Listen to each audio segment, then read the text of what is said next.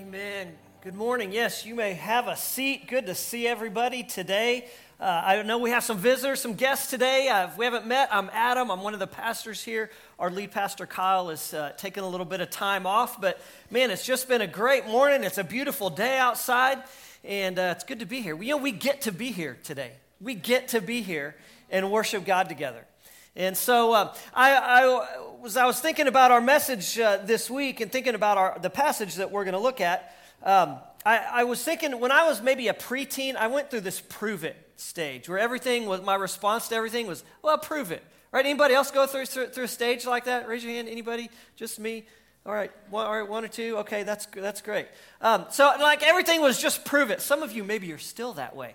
Um, but, and I remember one time I, I was at this, my friends and I were, okay, I spent my childhood in this little town, it was once a little town called Pflugerville, Texas. P F L U G. A lot of people haven't even, a lot of people from Texas haven't even heard of Pflugerville, Texas. But ironically, Pastor Jeannie also spent her childhood in Pflugerville, Texas. But Pflugerville had this big German population, and every year they would have the, the Pflugerville Deutschenfest, right? I can't, God bless you, Gesundheit. Um, uh, the Pflugerville, in fact, I'll tell you a funny story about the Deutschenfest. This has nothing to do with anything.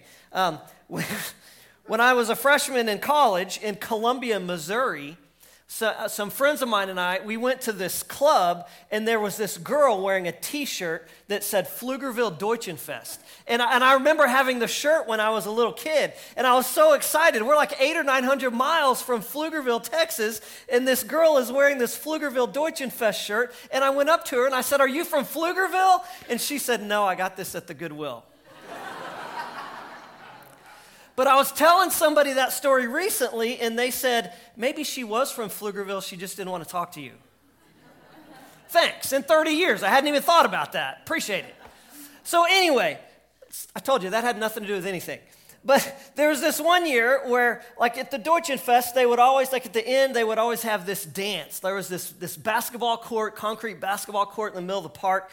And so they'd have a live band. And so this one year when I was in this prove it stage, there was, you know, the band was, they were warming up and they were getting ready to start this dance. And some friends of mine and I, we were just kind of playing or messing around, hanging out in the middle of this of this court that was about to become a dance floor. And this guy came over. I mean, the way I remember it, he had to be like 6'5, 300 pounds, right? I mean, this really big dude. I'm sure he wasn't that big because I think he was only a few years older than me, but that's how I remember him.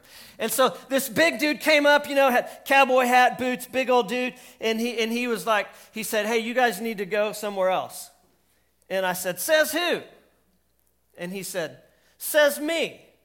And I said, You don't have a right to tell us that. And he said, Yeah, I do. And you know what I said? Prove it. And he said, some words I can't say, come over here and I'll prove it. And I looked him right in the eye and I said, No, that's okay. We'll go somewhere else. Wasn't looking for violence, wasn't looking for violence, right? So, but, but that, I remember going through this stage. Everything was prove it, prove, prove it. Well, today we're going to look at a guy who had a prove it mindset. We're continuing our, our series called 40 Days After. Jesus, uh, for, he, there were 40 days between his resurrection and when he ascended into heaven. And so we're looking at some of the encounters that people had with him in, during that 40 days. And today we're looking at somebody named Thomas. Now, if you've been around the church a while, how, what do we normally call Thomas? Doubting Thomas. I think Thomas gets a bad rap, and we're going to talk about that um, this morning. But yeah, we call him Doubting Thomas. But before we look at his post resurrection story, whenever I look at Thomas, I like to go back a little bit, a little bit earlier in John's gospel because there's this little snapshot we get of Thomas that I think sheds a lot of light on the post resurrection story.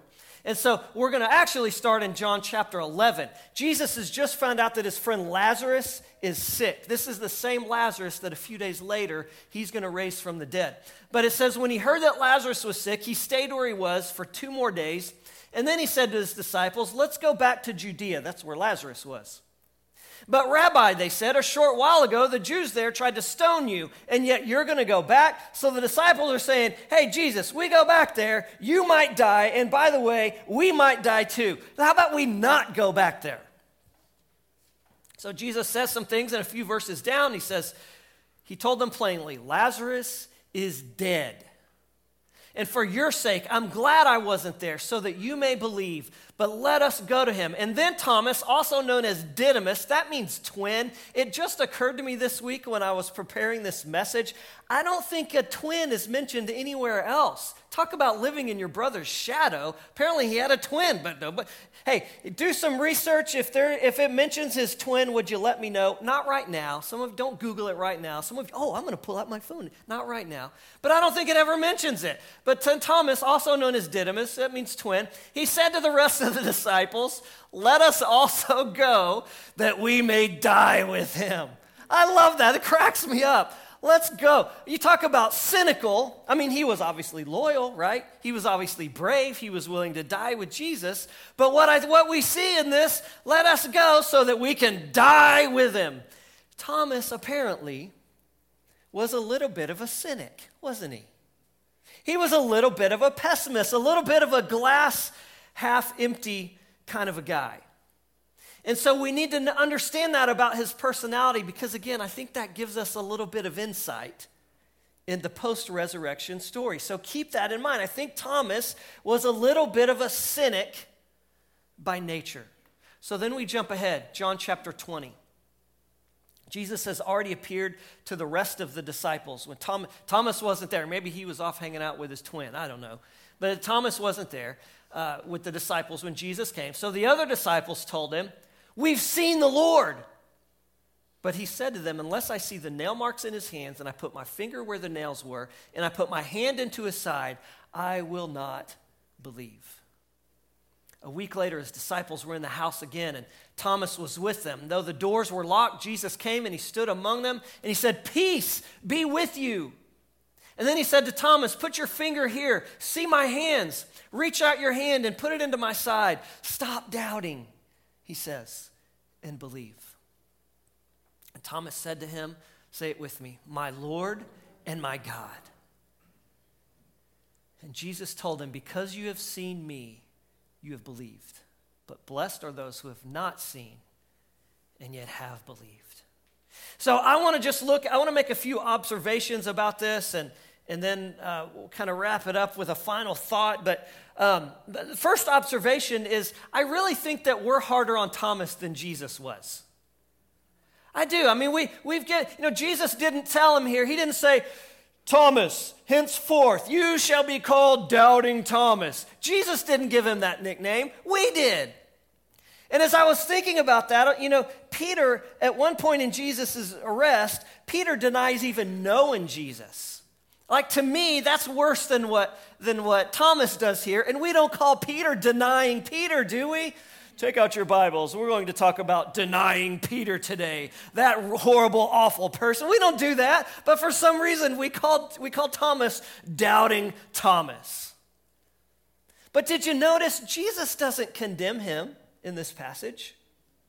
He doesn't condemn him for his doubt. He doesn't, he doesn't heap shame on him for having these doubts. Fact, Jesus actually gives him the evidence that he's asking for. He gives him the evidence. He's Thomas, here you go. You said you wanted to see the scars, you wanted to touch the scars. Here you go. Here's the evidence you asked for. Then he says, Stop doubting and believe. But first he gives him he gives him that evidence. So can we maybe cut Thomas a little slack here? Can we maybe cut him a little bit of slack? We're, we're harder on him than Jesus is. But our second observation, do you notice it doesn't, doesn't say that Thomas actually touched the scars? You know, there's paintings out there with, with like Thomas touching, you know, putting his, his finger in the, in the scars in Jesus' hand or in his side where they stabbed him. But it doesn't really, it doesn't tell us that he touched the scars. Now, it doesn't say that he didn't. And because it doesn't say that he did and doesn't say that he didn't, I, I think that leaves us some room to kind of use our imagination as to how this scene played out. And in my mind, what, what I picture is Thomas seeing Jesus in front of him, seeing these scars, seeing that it's really him, and thinking to himself, I don't need to touch the scars. You're right in front of me, Jesus. And I believe. But however that played out, whatever was going through his mind, whether he touched him or not, the only words he can utter, the only thing he can muster is simply to say, My Lord and my God. That's it. That's all he can say. My Lord and my God. You know, some scholars suggest that this statement is the, is the whole climax of John's gospel because John was all about the deity of Jesus. In fact, the very first verse at the very beginning of John's gospel says, In the beginning was the Word. That's, that's symbolism for Jesus. In the beginning was the Word, and the Word was with God, and the Word, w- what? Was God. He was with God in the beginning. Through him, all things were made. Without him, nothing was made that has been made. So, so John starts off right from the bat, right off the bat, talking about the deity of Jesus. And then he spends the rest of the gospel emphasizing the deity of Jesus. And then we get to Thomas, horrible, awful, doubting Thomas, that horrible guy that we look at as how not to be. Thomas, that Thomas, makes this crystal clear confession of the deity of Jesus my Lord and my God. So, I don't know if Thomas touched the scars or not. Personally, I don't think he needed to. Seeing Jesus was all he needed to make this confession My Lord, my God. In other words, I believe. You told me to stop doubting and believe. Okay, I believe. I'm not doubting anymore. You are my Lord, and you are my God. And so, our third observation then folks, there's room in the church for skeptics and cynics and doubters and question askers. Or maybe I should say, there should be room in the church for skeptics and cynics and doubters and question askers. Think about it this way if Jesus, in his own circle, his inner circle of 12, if in his inner circle of 12, he had room for somebody who's wired this way, shouldn't we? Shouldn't we? If you are wired like this, can I tell you there's room for you in the church? There's room for question askers. There are, there's room for skeptics and cynics. In fact, I'll be honest with you, a little bit of skepticism is actually a good thing because that keeps us from following any old clown down a bad theological road. So, a little bit of skepticism is actually good. There is room for you in the church. And if you're not wired like this, can I just say, can we make room? For people who are? Can we make room for people who are? But if you are wired like this, I, I do want to ask a favor. If you're one who wrestles with the big, deep, heavy questions and doubts, I do want to ask a favor. Don't expect simple, easy answers to all of those questions and doubts. And let's not give simple, easy answers when there aren't any. Sometimes there are. But, folks, sometimes there's not. There are questions that we're not going to be able to answer on this side of heaven.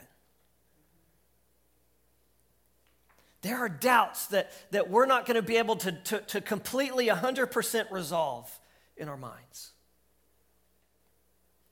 And we have to be okay with that. At some point, we have to be okay with that. Remember, while Jesus didn't condemn Thomas for, for his doubts, he did at one point say, okay, stop doubting and believe. Right? There does come a point where we got to make a decision. You can't just wrestle for the rest of your life with questions and doubts. At some point, you got to set, you got to, you got to make a decision. Am I going to believe? Am I going to believe in spite of my doubts and questions, or am I not?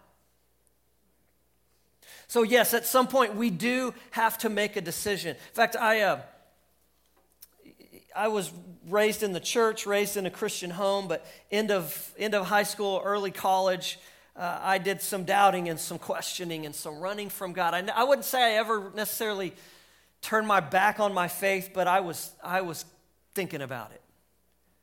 And a big reason for that was all these deep, heavy questions and doubts I had in my head.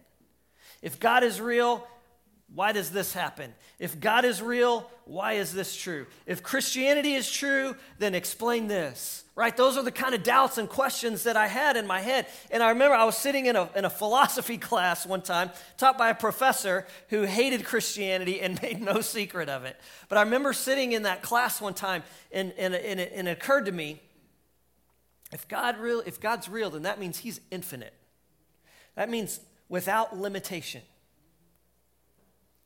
And if God is infinite, then it just makes sense that there are going to be things about Him and things about His ways that my limited, finite, that's the opposite of, lim, of limitless, that's limited. There are things about Him and His ways that my limited, finite mind are not going to be able to fully comprehend. And that was my stop doubting and believe moment. And there may be somebody here today, there may be somebody watching online. Maybe this is your stop doubting and believe moment. Where today you say, you know what? I have, some questions, I have some doubts, but today's the day I'm going to make my decision. And I'm going to follow God in spite of those things. Because what I have found in, in my life and, and, and in other people's lives is that when we bring our questions and our doubts to God, He does one of two things with them. Some of those doubts and questions, He answers. But then as we follow Him, a lot of those doubts and questions just become not important to us anymore. You think about it, both of those things kind of happened to Thomas. Thomas said, Let me see the scars. Let me touch the scars. Jesus said, Here you go. He gave him the evidence. He answered those doubts. He answers, answered those questions. But then Thomas, I think, Thomas said, okay, touching the scars, that's not important to me anymore. Because I can see you. I can see you're real and you're standing right in front of me. So, what, what we're saying today, it's okay to be it's okay to be a little cynical. It's okay to be a, skeptic. It's okay to be a question asker. But not all your questions are going to have answers. Which means at some point, just like Thomas, you've got to make the choice to believe or not to believe. Now, you might say, well, it was easier for Thomas because he had Jesus standing right in front of him. Well, yeah, that's why Jesus gives this promise. Because you've seen me, you've believed. But blessed are those who have not seen and yet have believed. You know who he's talking about here?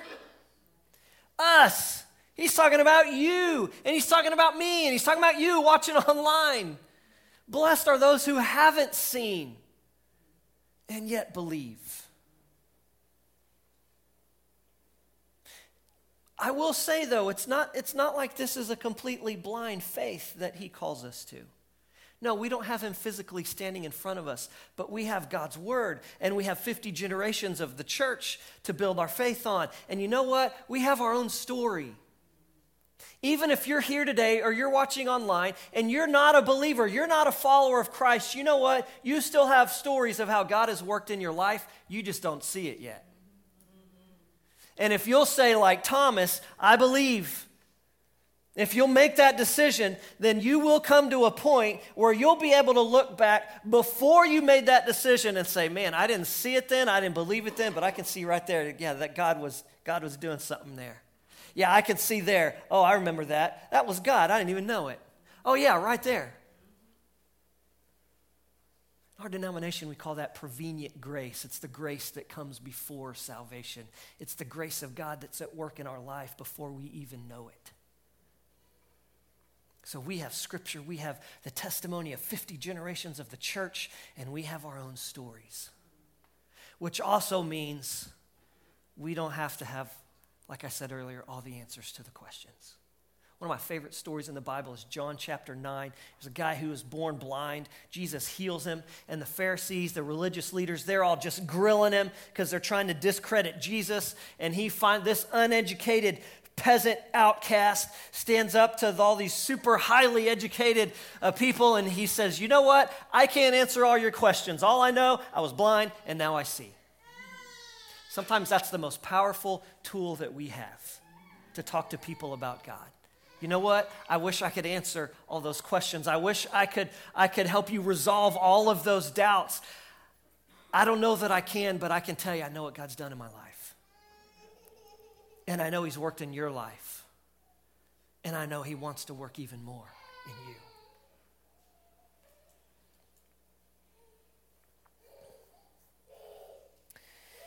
Well,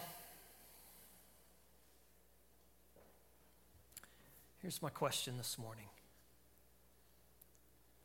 What if you chose to believe? What if you chose to take God at His word? And I'm not just talking to people who aren't following Jesus today.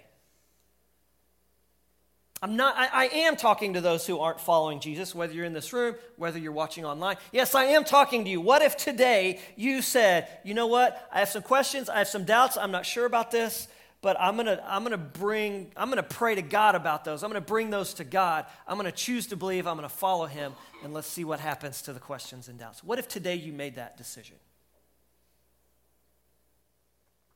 But I'm not just talking to people who aren't following Christ right now. I'm also talking to those who've been following Christ for a long time. I'm talking to myself today. What if we really, really chose to believe the promises of God? Because sometimes we, we say we do and we'll amen those promises. Yes, I believe. But then I, I think about my own life and I think, man, some of the things I, I worry about, some of the things I think about, some of the things I do. Do I really believe these things? that God's promised.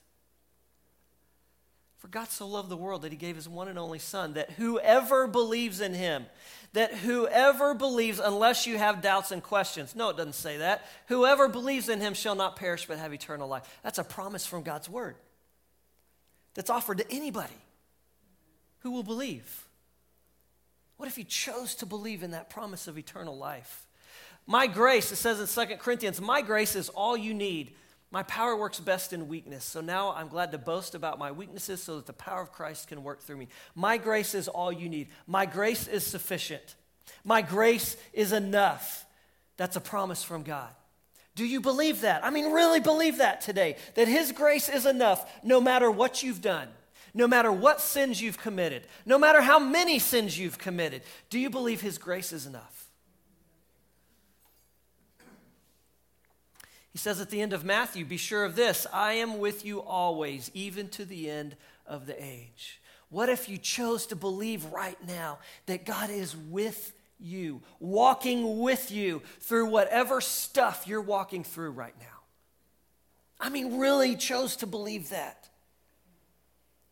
Would that change how you approach the situation? Would that change how you think about the situation? If God is for us, who can ever be against us? I'm convinced that our culture is full of people, maybe even some here today, maybe some watching online, people who think God's out to get me. God's against me. Can I tell you today, on the authority of God's word, God is not against you. He is not against you. He is not against you, you watching online. He is for you. What would that change? If you really internalize that and really believe that. Last one. No power in the sky above or in the earth below, indeed, nothing in all creation except your questions and doubts. Oh, wait, no, that's not there either. Nothing in all creation will ever be able to separate us from the love of God that is revealed in Christ Jesus our Lord. Do you know today? Do you know God loves you? And nothing will ever change that. You will never perform so well that He'll love you more. And you'll never mess up so bad that He'll love you less. He loves you.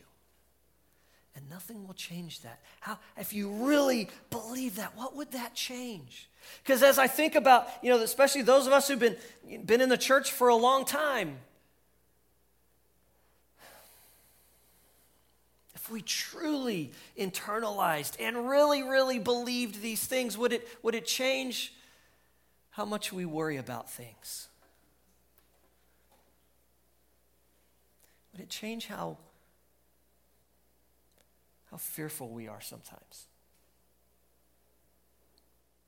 Would we show people more grace? Would we show ourselves more grace? Because I don't know about you, but I, I mean, I, I maybe you're sitting here and you're saying, I know all this stuff. I believe all this stuff. Well, me too. But does anybody ever forget it? Do you ever kind of forget for a moment that God is on the throne of the universe? Do you ever forget for a moment that He loves you? He's got this, He's got you? I do. So maybe today is a day, I ask our band to, to come.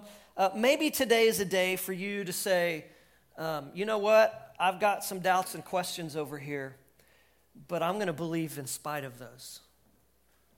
Instead of, instead of hiding those in shame, I'm going to bring those doubts and those questions to God and see what He does with them. And I'm going to believe. Maybe, that, maybe today's that day for you. Or maybe and I'm guessing this would be the case for most of us, maybe today is simply a day for you to reaffirm that He is your Lord and your God. That you believe in Him, that you believe in His power, that you believe in His love, that you believe in His faithfulness. Maybe today is a day for you to just reaffirm that. Say, God, I believe you are my Lord which means I'm surrendered to you, and you are my God. And I'm going to give you thanks today. Would you stand with us? How, however, you need to respond to this today. If you want to come to the altar and pray, uh, feel free. If you'd like me to pray with you, I'll be right here. Maybe you just want to sing these songs today and say, God, I give you praise and I worship you and I acknowledge you are my Lord and my God. Thank you for this reminder today respond to this however you need to respond today.